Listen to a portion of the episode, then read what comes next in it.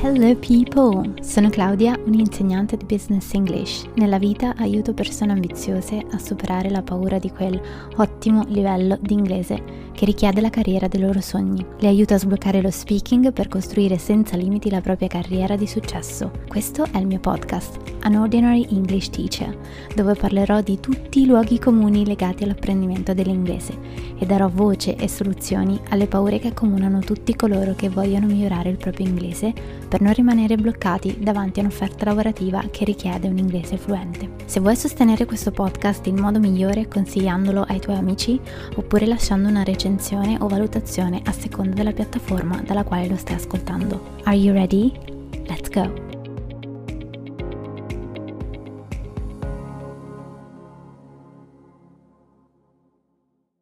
Hello people and welcome to the podcast. Oggi ho con me una, una guest, una special guest. Ormai ci ho preso gusto, quindi eh, molto spesso inviterò al- altre persone a partecipare, a dare il proprio contributo. E dato che oggi volevo parlare un po' più approfonditamente di un tema legato all'inglese, ho chiamato Martina.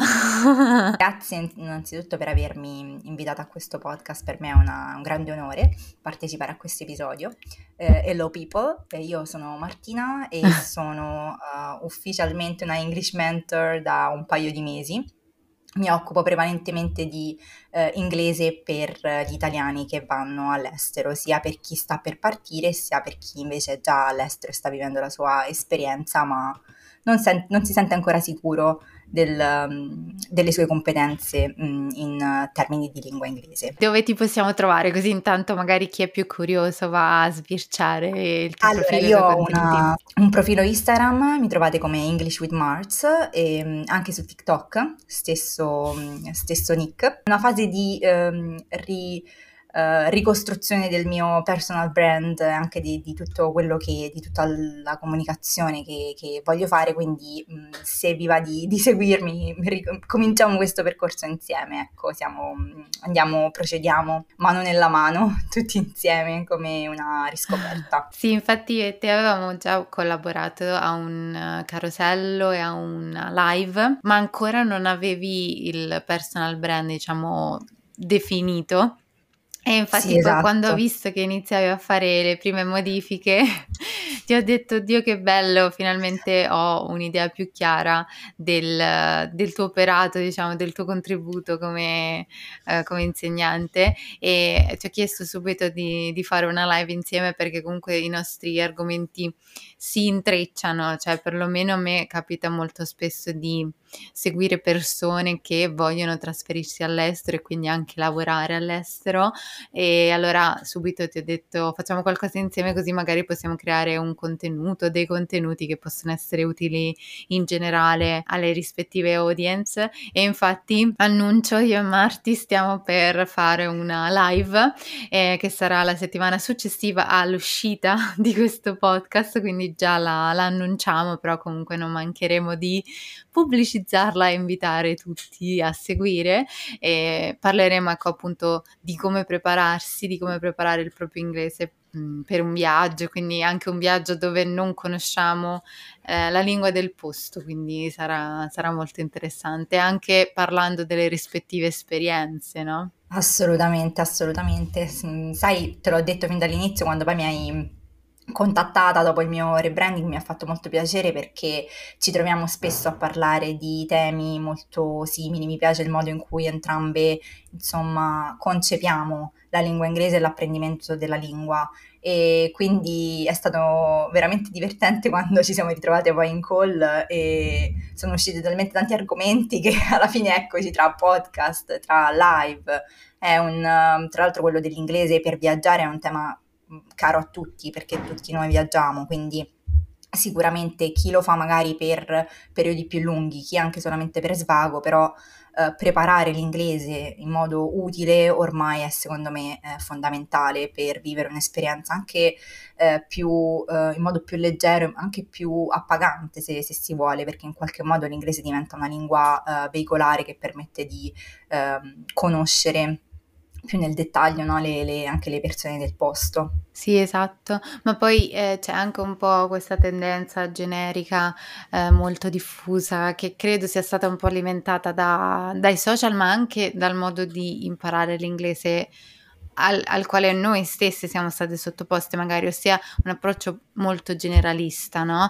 Mm, dove si abbracciava un po', si abbracciavano tutti gli aspetti della lingua, diversi argomenti anche scollegati tra di loro, e quindi magari è normale che le persone siano un po' confuse o che comunque, ecco, nel mio caso, quello che io promuovo è di non studiare tutto in modo slegato, in modo illogico, magari prima di un colloquio di lavoro in inglese, pensando che magari bisogna migliorare la propria competenza nell'inglese. In realtà, studiando un po' a caso, si peggiora la situazione perché ci rendiamo conto che ci sono magari tante cose che non sappiamo, vogliamo ritenere più informazioni possibili, ma poi non riteniamo niente, non riusciamo a ricordare nulla perché siamo nel pallone.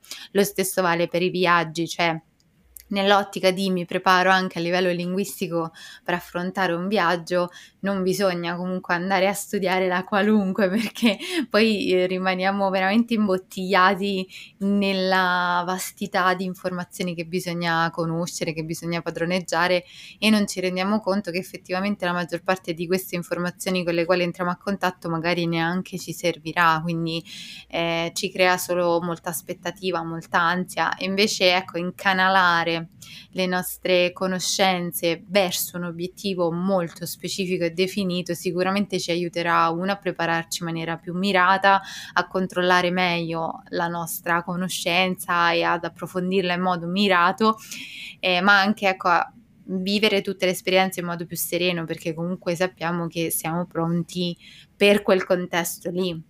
Assolutamente, eh, il concetto alla base è lo stesso eh, per um, l'inglese per partire, no? per andare all'estero, eh, non, non, si può pretendere di magari anche in poco tempo perché la decisione magari può essere un po' immediata, no? nel senso uno all'improvviso decide ok voglio vivermi questa esperienza, però magari non ha il tempo di mettersi a studiare tutta la lingua, che non avrebbe comunque senso perché lo studio di una lingua ogni argomento in modo così approfondito richiede veramente anni e anni di esperienza, cioè io personalmente l'ho fatto ma facendo dei corsi, no? E allora ogni anno tu fai quello step in più, ma anche all'università comunque ti, ti, fanno studiare la grammatica, ti fanno studiare il sistema lingua, ma poi alla fine se non fai la pratica ti rimane ben poco, no? Se non c'è la parte pratica. Quindi in realtà il concetto alla base del che significa l'inglese per andare all'estero, per andare a vivere all'estero, imparare quell'inglese che è effettivamente utile, che è necessario ai fini poi delle, delle attività che una persona andrà, andrà, a svolgere. Tanto poi nel momento in cui uno si trova sul posto, inevitabilmente poi la lingua diventa insomma anche più semplice, no? Però infatti è, secondo me dovremmo un po' sdoganare eh, quest'idea che noi abbiamo anche dato forse dal nostro modo di approcciare proprio lo studio in generale, non solo della lingua inglese, di, eh, impara- di, di, di studiare tutto, di imparare tutto, di ehm, rimanere molto sulla teoria, cioè pensare che se mh, studio la grammatica, allora necessariamente la lingua poi diventa mia, no? Necessariamente poi la conosco, non è così. E, e quindi, come dici tu, uh, a, a, forza magari di studiare mh, regole grammaticali, imparare vocaboli, eccetera, invece di eh, avere uno studio contestualizzato della, della lingua, si finisce per... Mh, fare esattamente il contrario, cioè non imparare nulla alla fine. Imparando tutto non imparo niente. Sì, esatto.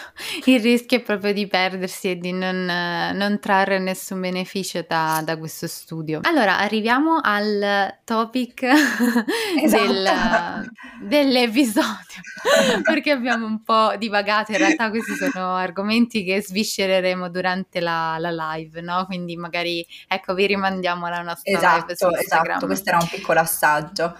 Vi volevamo dare uno sneak peek. Allora, invece noi siamo qui oggi per affrontare un tema che è comunque comune a entrambe, più legato alla lingua, ossia la pronuncia e la vergogna, diciamo, l'autostima legata a questa pronuncia. Io ne parlo molto spesso perché vedo che se ne parla molto spesso in modo sbagliato, cioè si pensa che effettivamente bisogni mh, mm, sviluppare un accento super pulito, un accento americano, un accento british, eh, ma in realtà la pronuncia non è l'accento, no?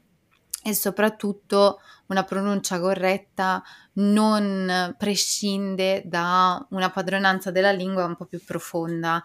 E quindi io su questo aspetto, su questa nota, ti volevo chiedere ecco tua, un tuo aneddoto, una tua storia legato magari alla pronuncia e a quanto questo episodio magari possa aver avuto un impatto positivo o negativo sulla tua percezione della tua pronuncia. Allora, questa è una domanda molto interessante e divertente perché in realtà ne ho uno che mi è rimasto particolarmente impresso e che è più o meno recente, risale all'incirca al 2019, che era l'anno, è stato l'anno in cui mi sono laureata in magistrale, avevo questa docente, questa professoressa di letteratura inglese che era molto, uh, molto brava, ma molto legata soprattutto a questo, a questo discorso della pronuncia barra accento, insomma, uh, voleva che si insisteva molto su questa cosa e spesso l'esame dipendeva tanto da, da questo.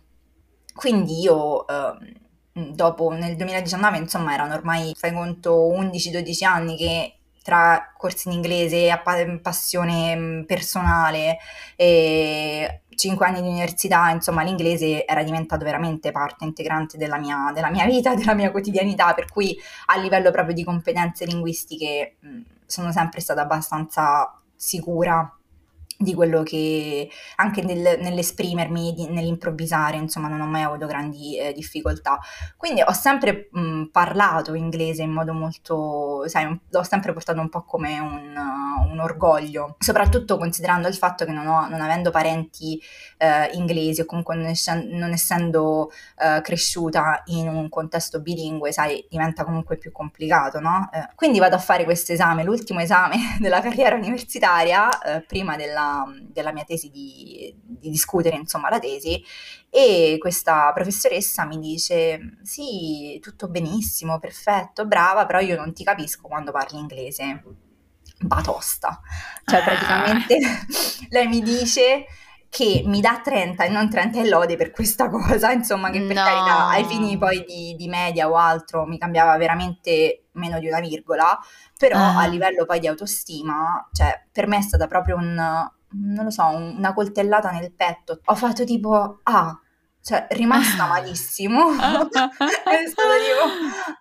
Ah, ok, così, cioè... Anche perché poi fatto... tu ci avresti dovuto lavorare, quindi è ancora più pesante come Perché critica, poi ho scoperto no? che lei sarebbe stata la mia, la presidente, insomma, presidente. di commissione. Quindi praticamente per me è stata una, proprio una doppia un doppio shock perché comunque ero, cioè dopo anni e anni che eh, studiavo in inglese insomma e che comunque ho costruito no, le mie competenze, le mie conoscenze e poi per me è diventato veramente tanto una passione, quindi mh, un qualcosa che, che amo tanto, sentirmi dire che poi non si capisce quando parlo inglese da una docente è stata sicuramente insomma una, una considerazione non indifferente, ecco. Certo. E questo, questo cioè questa cosa io me la porto ancora dietro in realtà un po', mm-hmm. cioè devo dire mm, che mm. mi ha, mi ha tanto toccata. Cioè, mentre infatti ero... ti stavo per chiedere questo, cioè poi comunque l'inglese è diventato anche la tua professione, esatto. come l'hai, come l'hai vissuta, come la stai l'ho vivendo vissuta, questa cosa? L'ho vissuta male e mm. è una cosa, è un tema che a me sta tanto a cuore proprio per questo, perché io vorrei tantissimo veicolare questo messaggio che non necessariamente avere un accento, perché poi si parla di accento, non di pronuncia, sì. erroneamente poi noi parliamo di pronuncia, ma in realtà si parla di accento,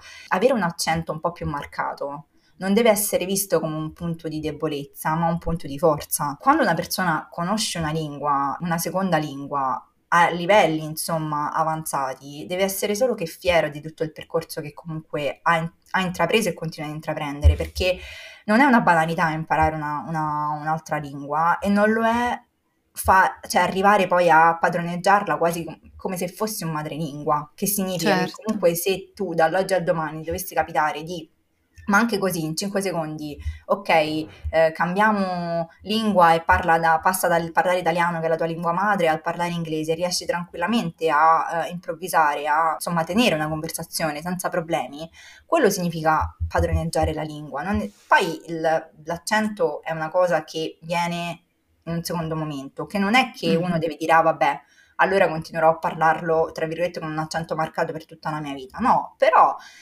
c'è anche da dire che ci sono persone che sono più eh, predisposte a un accento più naturale rispetto ad altre che invece rimangono legate al, alla lingua passami, forse alla, alla, alla cadenza esatto, un po' italiana, esatto, insomma. Mm-hmm. Esatto, che sia italiano, ad esempio a me viene in mente anche Penelope Cruz, no? Cioè lei sì. ha un accento molto marcato, però sì. voglio dire, il successo che lei ha avuto, cioè questo non le ha impedito di diventare una delle star più importanti di Hollywood, quindi certo. eh, Chiara Ferragni. Chiara Ferragni, tu eh, ne hai eh, parlato certo. in, in, un reel, io mi ricordo, cioè eh, è una delle donne più importanti del, d'Italia, se non del mondo, eppure quando lei parla inglese ha questo accento fortemente italiano, però... È una caratteristica, cioè nel senso è come se facesse parte del personaggio, cioè esatto. hai citato due, due, personaggi alla fine, no? Cioè intorno a Penelope Cruz, adesso mi viene in mente Zoolander, no? Che sì. ci hanno,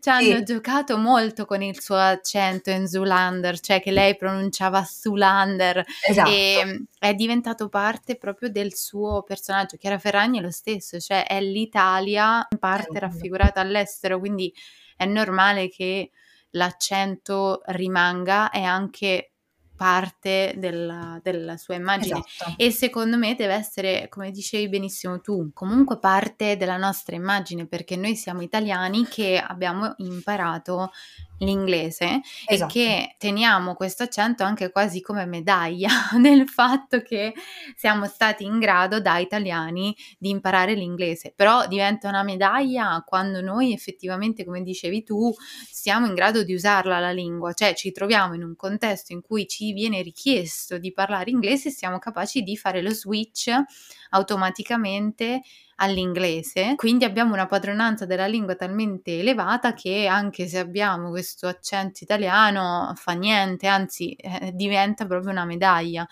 E invece sì, cioè, ci sono molte persone, anche molti insegnanti sui social che promuovono questo accento super pulito, questo accento che non ha note italiane, anzi puntualizzano gli errori di pronuncia esatto. tipici degli italiani, no? Poi magari si fa anche per una questione di marketing marketing, perché non stiamoci ecco a, a, portare in giro, si fa anche perché è un qualcosa che incuriosisce, è un po' una nota dolente sulla quale si fa, si fa molto leva, no? E quindi sì. cattura come, come cosa, come contenuto perché, ah cavolo, lo pronuncio male, però poi si crea un ragionamento sbagliato, cioè pronuncio tutto male, la mia pronuncia esatto. fa schifo, ci devo lavorare assolutamente è l'ultimo elemento sul quale lavorare effettivamente, no? Esattamente, esatto. E è proprio perché è importante sottolineare il fatto che ehm, la, l'accento è solamente una parte del sistema lingua, che, che è composto da tantissime altre competenze, da, altri, da tantissime altre conoscenze che sono più importanti. Questo non significa che bisogna giustificare, cioè si può sempre migliorare e questo è un, un, un lavoro che io stessa sto facendo ancora oggi su me stessa, cioè su di me, no? Nel senso che comunque ho magari mh, questo rappresenta per me un, uno scoglio, un ostacolo e voglio migliorare, quindi faccio degli esercizi, ok? Però non, non per questo eh, devo sentirmi dire che allora non so parlare inglese, perché non è assolutamente vero. Cioè questa è una cosa esatto. che è importante trasmettere a tutte le persone che sono nel piano di un percorso di apprendimento linguistico. Cioè apprendere una lingua è un percorso complesso, è un percorso fatto di sfaccettature e di sfumature perché la lingua, il sistema lingua è complesso. Sì, è in continuo mutamento. Esatto. Cioè non esatto. c'è, noi ci aggrappiamo a uno standard che è la grammatica, che però in realtà è uno standard un po' fallato se ci pensiamo. Cioè pensate a tutte le eccezioni, no? Se c'è la regola e poi c'è l'eccezione, vuol dire che la regola non funziona. Non cioè, funziona.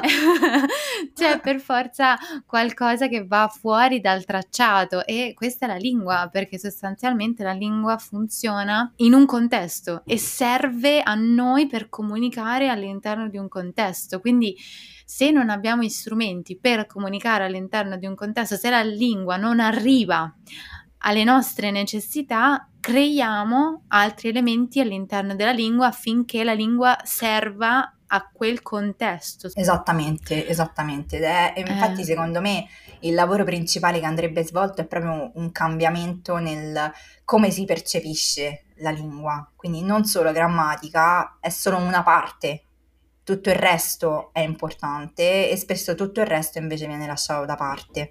Sì, sì, ma ecco, l'approccio proprio, cioè puntare più su un approccio pragmatico della lingua, no? Cioè che mette effettivamente in campo la lingua, non solo che la lasci sui libri, scritta, definita, classificata, assolutamente, no? Assolutamente mi trovi, mi trovi completamente d'accordo. Mm. E infatti volevamo anche, l'hai già accennato, l'abbiamo già accennato, parlare un po' della dicotomia tra eh, pronuncia perfetta e sintassi esatto. perfetta, esatto. no? Parto io con un aneddoto così non Vai. sei l'unica che si, che si espone, diciamo.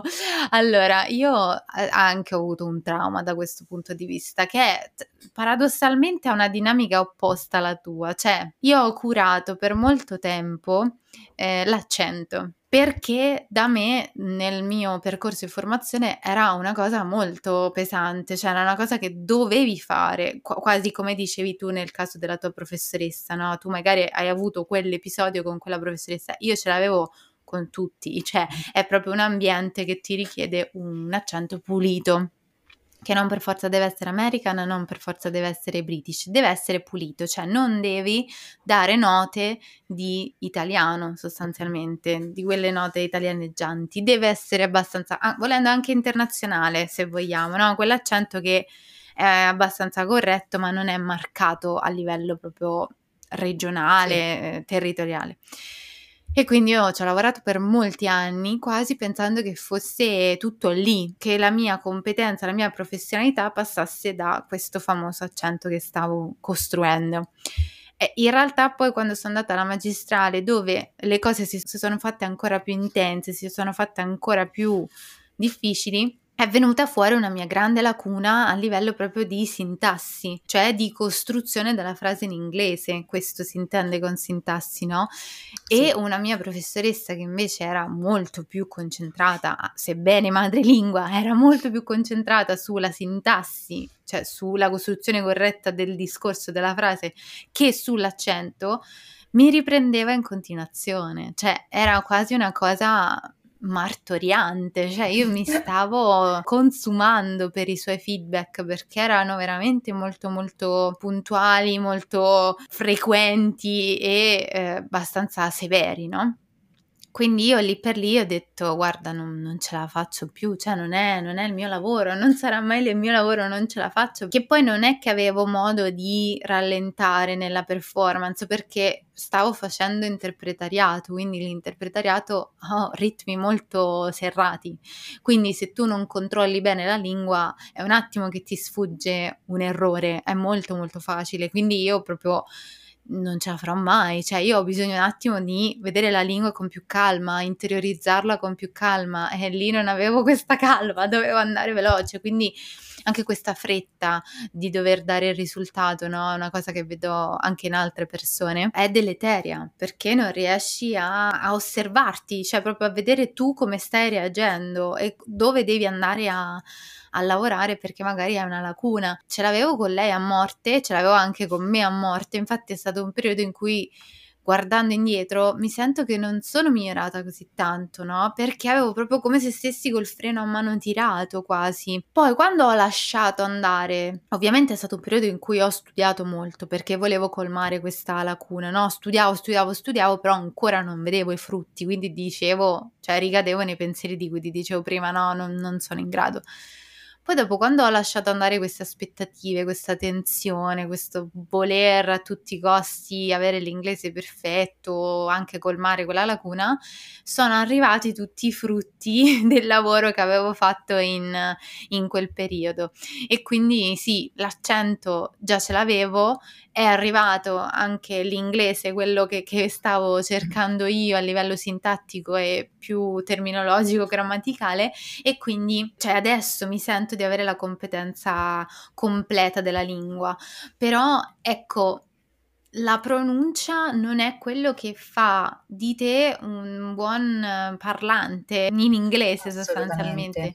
Che ti fa sentire consapevole e, e nel pieno delle tue competenze linguistiche, no? Assolutamente, anche perché ehm, è un po' il riassunto di quello che hai detto. Posso avere un accento perfetto, una pronuncia bellissima, però poi se a livello proprio pratico non riesco a comunicare o la maggior parte del- dei messaggi che cerco di comunicare arrivano in modo sbagliato, allora che cosa mi resta di questo accento, di questa pronuncia? Nulla, cioè la competenza poi linguistica, la competenza comunicativa è tutt'altro.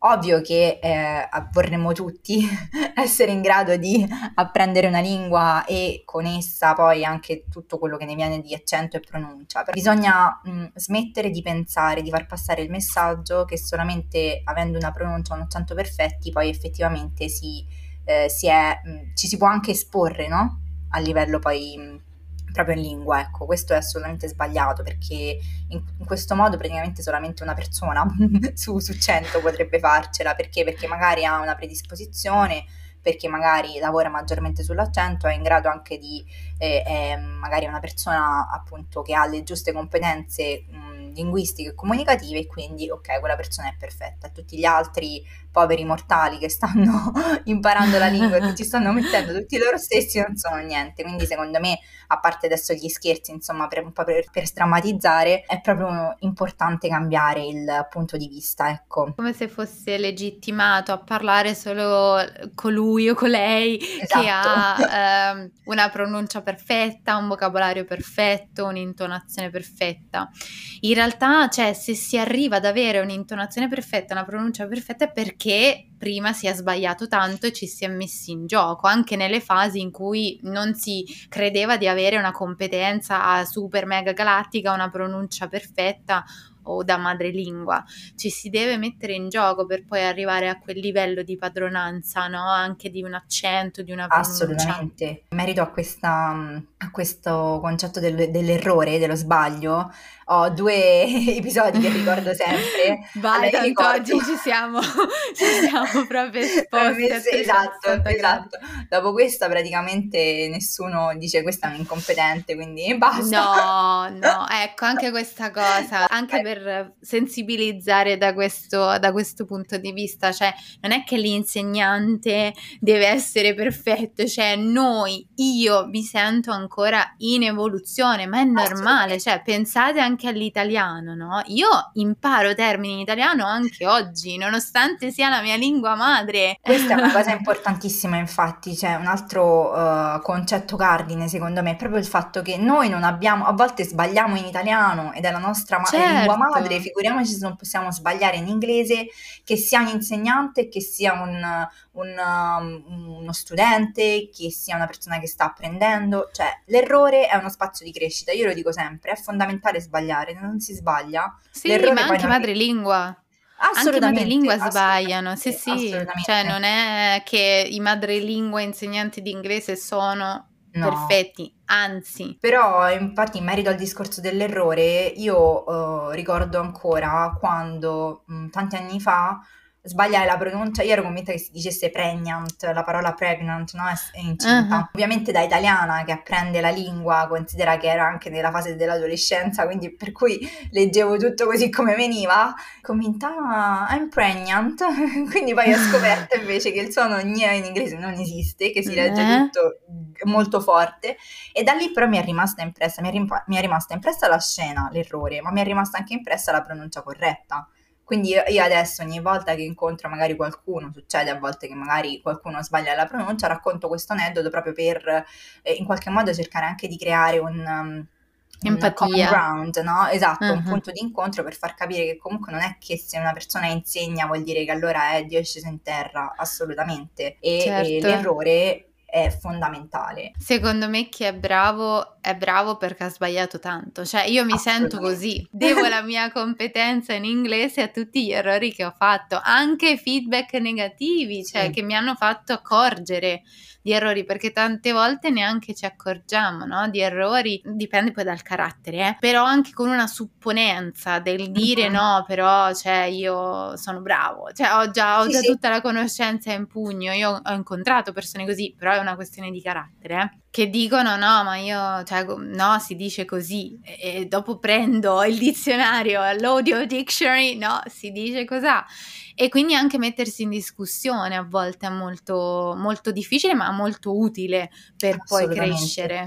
Anche perché anche così si imparano in realtà tante cose nuove. Cioè, eh, spesso dal confronto con altre persone tu pensi di sapere una cosa, invece poi scopri che quella stessa cosa si può dire anche in un altro modo. Sì. E magari quell'espressione non l'hai mai sentita e è molto molto importante essere comunque sempre umili a prescindere da tutto, ma perché come dicevamo eh, la lingua è sempre in evoluzione, magari è un'evoluzione che può essere più o meno lenta, però cioè, non è un sistema statico. Quindi non possiamo pensare che la lingua che conoscevamo dieci anni fa sia la stessa di adesso. Mm, basta vedere, ad esempio, un esempio pratico, eh, il verbo to learn, imparare, che io ricordo che eh, era un, uno di quei verbi con il past simple irregolare, learned, adesso esiste anche la forma eh, regolare, learned, con ed, perché? Perché il, il, sistema lingua si evolve, perché? Perché tante ehm, varianti della lingua sono nate dovuto dal fatto anche che l'inglese è diventato un po' la lingua del mondo e quindi ci si adatta cioè è normale, non, non, si può pensare di avere una mente chiusa nei confronti della, della, lingua. Quando si impara una lingua si deve essere purtroppo pronti a tutto, purtroppo sì. per fortuna. Un po' aperti anche alle incongruenze, no? Cioè dire ok, esiste questa regola, questo specifico termine, come nel tuo caso, nel caso del tuo esempio, segui la regola, però quest'altro termine no. Quindi c'è un'incongruenza e eh, una sorta anche di imprevedibilità per quello che dicevamo prima, cioè per il fatto che comunque la lingua sia giusta in base all'uso, in base esatto. a quanto può essere comoda per noi da, da usare, no? Sì. Anche in italiano, cioè il trapassato remoto, ormai cioè, credo che le nuove generazioni neanche sanno come esatto. si declina sostanzialmente un purtroppo, verbo al trapassato remoto. Poi c'è, c'è tanto, ci sono tanti problemi anche con il congiuntivo che magari sì, cioè, che per carità ci sono quindi... i puristi, ci sono i puristi della lingua che dicono no, cioè oddio il congiuntivo poi sai perché io racconto che mi, mi è successo successo. Io la regola la so, però guardiamoci in faccia e diciamoci la realtà, cioè ci sono contesti in cui non usiamo il congiuntivo, no, usiamo no, l'indicativo e va bene, cioè io non sono così tanto ancorata al, alla, all'Accademia della Crusca perché io credo fortemente nel fatto che la lingua la facciano i parlanti. Assolutamente, assolutamente. e quindi secondo l'uso. A dimostrazione del fatto che appunto se noi italiani magari a volte abbiamo delle, delle sviste nei confronti della nostra lingua madre, figuriamoci se non possiamo averle nei confronti della, delle lingue seconde, terze, quarte, insomma che impariamo. L'importante secondo me è, è mettersi in gioco e non avere paura di sbagliare, perché poi in quel momento, cioè nel momento in cui poi ti butti effettivamente capisci tante, tante cose che non avresti capito altrimenti. Come un test farmacologico, tu studi la composizione di un farmaco, però finché non lo metti a test sì. non sai se effettivamente è tutto equilibrato, funziona tutto, no? Esatto, Devi esatto. metterlo in pratica per vedere, correggere il tiro, cambiare magari i dosaggi per capire se è un qualcosa che funziona nel contesto. Lo stesso è la lingua, cioè tu puoi studiarla sul libro, però finché non la metti in pratica non saprai mai effettivamente le dinamiche all'interno della frase, le dinamiche del contesto, per cui tu magari devi aggiustare alcune cose della, della tua comunicazione per essere più efficace nel trasmettere il messaggio. Quindi sì, l'estremo opposto dell'errore, cioè io che mi vittimizzo con l'errore del tipo no, oddio, adesso è tutto perduto, ho sbagliato, ho lo stigma, la A qua di sì, sì, adulterio. Esatto, esatto. No.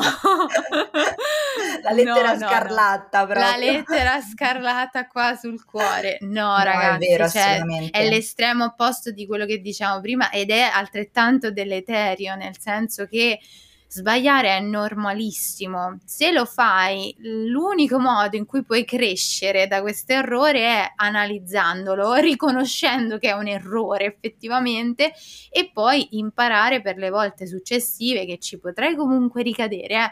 però intanto hai preso consapevolezza che quello è un errore e nelle successive volte magari eh, non ci ricadi, se rimani nel tuo vittimismo, tra virgolette, o comunque uh-huh. in sentimenti un po' del tipo commiseratori o di vergogna quasi, va bene, ci sta, è normale, normalizziamoli, però non rimaniamo dentro esatto. queste dinamiche perché non, non, servono, cioè servono solo lì per lì per farci rendere conto di quello che è successo. Poi però sganciamoci perché altrimenti non si, non si cresce sul momento, soprattutto all'inizio, ricordo sempre un episodio, sempre, intanto ce ne sono tanti episodi che mi, che mi sono successi, insomma, imbarazzanti, no, però questo è, è interessante in realtà per mettere eh, proprio in prospettiva quelli che sono anche i processi psicologici che sono dietro il parlare una lingua, no? soprattutto quando si passa da un contesto magari italiano in cui uno conosce cioè si, si, si, muove senza problemi, è un contesto diverso, no? Io atterro all'aeroporto di Londra e vado al Burger King per ordinare qualcosa da mangiare. Ok, ordino tutto quanto, a un certo punto la, la cassiera mi fa, fai tin? E io tipo, così il panico, non lo so che cosa è successo nel mio cervello in quel momento, guardo lo, lo schermo del, diciamo, della, della, cassa e vedo che erano tipo 11 dollari, 11 sterline. E quindi uh-huh. non tipo, è 18 Eleven e lei mi stava in realtà chiedendo se lo volevo mangiare quindi eating oppure take ah, out. take away ok. Esatto. E quindi però lì per lì il mio cervello ha tipo fatto uh, scimmietta di ta, ta, ta, cosa sta succedendo no? e quindi è normale cioè è normale anche le persone che magari hanno una competenza un po' più uh, avanzata della lingua possono andare nel, cioè succede, può succedere, non, io non, non, me ne posso fare un, un cruccio, cioè non è che per questo posso dire che la lingua non la conosco, perché poi sono stata in grado comunque di gestire tutto quello che dovevo gestire in lingua inglese anche a livello ufficiale in modo tranquillo, cioè non, non è che poi uno allora necessariamente se fa se ha una svista, non capisci un qualcosa, cioè ci può stare anche perché tu magari vieni da un viaggio per cui sei stanco, hai dovuto affrontare determinate cose, ma comunque anche perché semplicemente il tuo cervello lì per lì non connette, succede. Certo, succede. sì, sì. Quindi, o perché come dicevamo prima, magari tu sapevi, ecco che eating here magari esatto, esatto, poteva essere una esatto. soluzione e invece lei è uscita con it in non so sì, qualcosa che magari non ti esatto, aspettavi bravissima bravissima perché poi non vivendo il contesto linguistico tutti i giorni magari non mi era mai capitato di sentirmi dire proprio dal, dal vivo mangi qui o porti via no? Esatto, però cioè anche, lì, anche, lì, tu hai imparato, cioè Brava. nel senso hai riconosciuto che comunque era un'alternativa e l'hai aggiunta bravissima, alla lista bravissima. delle espressioni che conosci. Esattamente, sì. esattamente questo. Poi alla fine ho comunque ampliato le mie conoscenze si deve fare sempre, ecco, non, non, arri- non, c'è mai un punto di arrivo. Eh, favorire un, appio- un approccio un po' più curioso alla, alla lingua in generale, più che incentrato su noi stessi, non incentrato su quello che sappiamo, ma più aperto, curioso. Sì, sì, sì assolutamente, esatto, esatto. Proprio perché è, è vivendo poi le situazioni comunicative che uno impara e più che dire, come dicevi tu, più che dire Dio ho sbagliato, quindi diciamo, egocentrico, eh, ah, vedi, ho imparato una cosa nuova. Cioè non è facile perché veniamo sempre da un, un insegnamento tradizionale che ci dice devi studiare la regola perché forse anche data dal fatto dalla differenza fra i sistemi linguistici, no? forse l'italiano è un po' più legato alla regola rispetto all'inglese in cui tu vai, ti scrivi, scrivono una parola e poi la leggi in modo completamente diverso, oppure perché l'inglese dalla sua ha il fatto che ha la grammatica molto basic, molto elementare, però poi eh, perché? Perché è molto più snella rispetto all'italiano, insomma, però poi ha tantissime altre difficoltà, quindi dobbiamo cambiare il punto di vista, però spesso questa cosa non ci viene insegnata, ci viene detto come hai mm. studiato l'italiano, studia pure l'inglese. È purtroppo sbagliato. Sì. Ma vogliamo dire anche che i sistemi proprio di insegnamento sono in evoluzione, cioè non c'è una scienza perfetta nella didattica delle lingue straniere, cioè dagli anni 90 esatto. ad oggi sono cambiate veramente tante, cose, tante sì. cose, anche proprio nel modo di insegnarla sì, la sì, lingua, perché perché si devono considerare diversi fattori che tuttora sono in analisi, cioè come noi rispondiamo a livello cognitivo, quindi ogni persona a livello cognitivo, cioè ogni sistema di apprendimento da persona a persona cambia, quindi allo stesso modo un po' le tecniche, i metodi, eccetera, devono cambiare nell'insegnamento, sì. però è in evoluzione, cioè c'è ancora molta ricerca da fare in ambito di didattica e soprattutto eh, nelle scuole, questa è una cosa che ho notato in retrospettiva, cioè dopo aver studiato la lingua proprio approfonditamente nelle scuole dell'obbligo viene un po' semplificata sì. la didattica, si insegnano parti di lingua che non fanno avere la visione d'insieme, proprio perché magari, non so, le ore sono limitate, c'è sì. un programma da seguire ben scandito, ci sono molti più paletti rispetto a poi il lavoro che io ho fatto all'università dove tu studi linguistica Secondo me bisognerebbe insegnare linguistica. Questa è una cosa che... A quell'età probabilmente non si è pronti ad acquisire mm. quelle conoscenze, perché sono conoscenze molto dettagliate ma anche molto complesse. Sì. E è vero che sono quelle che, ti poi, che poi ti aiutano effettivamente ad acquisire una visione più globale della lingua però non è, non è, semplice. Questo discorso dell'insegnamento dell'inglese nelle scuole, insomma, soprattutto poi nella parte media e liceo, perché sai, finché vai alle elementari la approcci ancora come un gioco, è un po', è un po' complicato. Soprattutto perché è tanta, tanta, tanta teoria. Però questo è un po' un problema generico, forse proprio nostro. Sì, nostro del sistema. Hai ragione tu. Se uno approcciasse la linguistica, probabilmente tanti problemi non, non, non, ci sarebbero. Perché ti aiuta proprio a capire come proprio i meccanismi intrinseci alla lingua, a qualsiasi lingua, perché sì, la sì. linguistica può abbracciare dal finlandese, cioè proprio sì. le lingue in generale, dal finlandese al cinese, giapponese, ti spiega proprio come funzionano le lingue loro, eh, nel loro sistema più intrinseco e infatti si dice che i linguisti, cioè proprio chi studia la linguistica, conoscano tutte le lingue ipoteticamente. è vero, è vero. Perché diventa molto più facile apprendere una lingua. Assolutamente, sì, hai cognizione dei processi proprio interni, dei processi proprio core del, della lingua. Esatto. La lingua non è solo quella che si parla, ma è proprio anche a livello pragmatico, come dicevi tu, a livello di, ehm, di situazioni comunicative, a livello anche di, eh, per dirti, abitudini, no? Magari un'abitudine che è tipica italiana, non necessariamente la ritrovi in quel paese, in quella cultura target e di conseguenza magari la lingua non conosce, dei, non ha dei sistemi, delle strutture per esprimere quella cosa, questo è importante esatto. e invece viene, viene, spesso tralasciato, poi certo è eh, comunque una, un livello più complesso di conoscenza della lingua perché comunque dipende anche dall'obiettivo che uno ha, se uno sta conoscendo adesso la lingua, cioè sta appro- approcciando adesso la lingua ovviamente non è che si deve pretendere di conoscere tutti questi aspetti, però certo. è anche questo, significa anche, anche questo è conoscere una lingua, conoscere una cultura, è un aspetto secondo me importante anche nel mio caso in vista di mm, una persona che magari vuole trasferirsi all'estero a vivere, questo è, è fondamentale. Il messaggio importante da trasmettere è proprio, tornando un po' al, al fulcro nostra, uh, del, del, nostro episodio, della nostra conversazione, è proprio il fatto che non, non basatevi solamente vostra, sul vostro accento, sulla pronuncia, sui commenti che magari ricevete in merito a questo, perché in realtà non, non è questo che fa di voi un buon parlante. Sì, esatto, e la lingua non deve essere bella da, da sentire, deve essere funzionale allo scopo comunicativo e sì, deve essere proprio un vostro mezzo potente che usate per comunicare delle idee, per creare relazioni, per uh, interagire in generale con le persone. Non dovete sfoggiare chissà quale accento su perfetto. American, sì. Anche perché l'inglese perfetto secondo chi? Non, cioè, esiste, non esiste, esatto. Sono talmente tante varianti, talmente tanti accenti che, che poi scusate, c'è cioè anche in base a quello che fa Martina, che fai tu Marti. Se tu vai, come nel mio caso, ecco, che io sono andata a Praga io ho usato l'inglese, ma eh, ovviamente a Praga non è che parlano esatto. inglese, cioè esatto. parlano, parlano ceco, però più o meno tutti sapevano l'inglese esatto. e io mi sono dovuta abituare all'accento cieco, che, che, hanno un accento anche loro quando parlano in inglese, quindi non è ho l'accento American, ho l'accento British, allora saprò parlare, saprò capire tutto, sarò perfetto. No, di caso in caso sicuramente ti dovrai adattare, dovrai imparare cose nuove.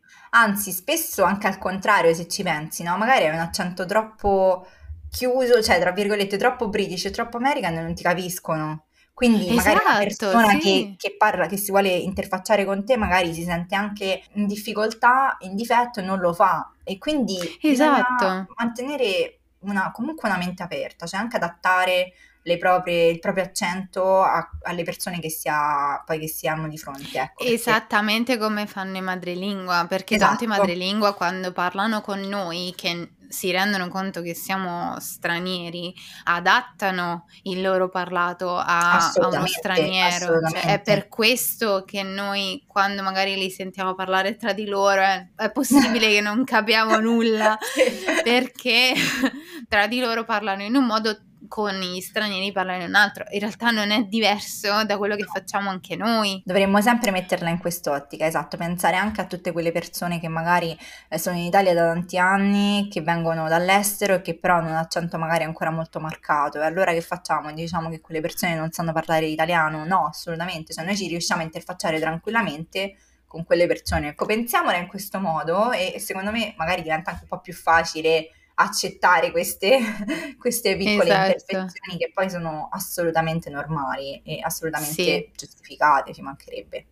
Assolutamente. E per chiudere così non, esatto. non tediamo con altre cose, altri sproloqui. Un, un, consiglio più pratico, abbiamo detto che comunque come consiglio di mindset, di approccio è quello di eh, stare tranquilli, normalizzare un po' l'errore e non focalizzarsi troppo su una pronuncia, non far dipendere, diciamo, il proprio livello di lingua, la percezione del proprio livello di lingua dalla pronuncia. Andando più sul pratico, cosa ti sentiresti di, di dire a chi vuole un po' buttarsi? A prescindere dalla pronuncia, io uh, direi che appunto in base all'obiettivo che la persona poi ha, contestualizzare lo studio della lingua, quindi non focalizzarsi troppo su questo aspetto della pronuncia, non è importante. Se poi diventa poi un, proprio un, un impedimento, esistono tanti esercizi che comunque si possono fare per la, uh, migliorarla, che può essere esercizio di shadowing, ma che può essere anche banalmente registrarsi quando si parla e riascoltarsi e capire se c'è qualche aspetto di, che va migliorato o meno. Però se una persona mi dicesse non mi importa della pronuncia, voglio semplicemente buttarmi con l'inglese, direi contestualizza la lingua in base al tuo obiettivo. Vuoi andare a vivere all'estero? Pensa delle situazioni comunicative che puoi incontrare, che ne so, all'aeroporto eh, oppure a parlare con i vicini o quel che sia e cerca di trovare tutte quelle terminologie quei termini base, semplici, senza andarti a, com- a complicare la vita, per comunicare al meglio con quelle persone. E poi improvvisa, fai simulazioni, secondo me questo è il modo migliore per imparare effettivamente per buttarsi. Esatto, sì. Sì, infatti riallacciandomi anche poi al titolo dell'autostima, l'autostima alla fine si nutre con l'autoefficacia, cioè il fatto di provare a se stessi di essere in grado di fare cose. Quindi se voi siete in grado di buttarvi, imparare dagli errori, mettervi in gioco nei vari contesti, Sicuramente acquisirete sempre più sicurezza nella, nella, vostra lingua, nella vostra competenza linguistica, sicuramente vi sentirete sempre più in grado di affrontare situazioni diverse. Quindi ecco, allenare questo, esatto. questo senso di efficacia nella lingua e lo potete fare solo se la mettete appunto in pratica, esatto. cioè se vi staccate esatto. dai libri e nonostante una, una cadenza italiana che, eh, come ha detto bene Martina, cioè alla fine quella si, si può sempre correggere, non è la prima cosa da fare. Assolutamente, quella è un in più che viene dopo, che è importante ma non è fondamentale. Grazie Marti del tuo contributo, sono stata molto felice. Grazie a te per avermi fatto partecipare, è stato molto divertente, spero di non aver annoiato troppo, insomma, tutte le persone che ci ascoltano. Sicuramente no, abbiamo dato molti spunti interessanti. Ovviamente se avete domande Martina rimaniamo a disposizione, metterò nella descrizione anche i contatti di Martina, quindi potete andare comunque a seguirla. Martina è molto attiva su Instagram Instagram e su TikTok, quindi volendoci potete entrambe raggiungere lì. Assolutamente. Io vi ringrazio, ringrazio te Martina e ci sentiamo al prossimo episodio. Bye!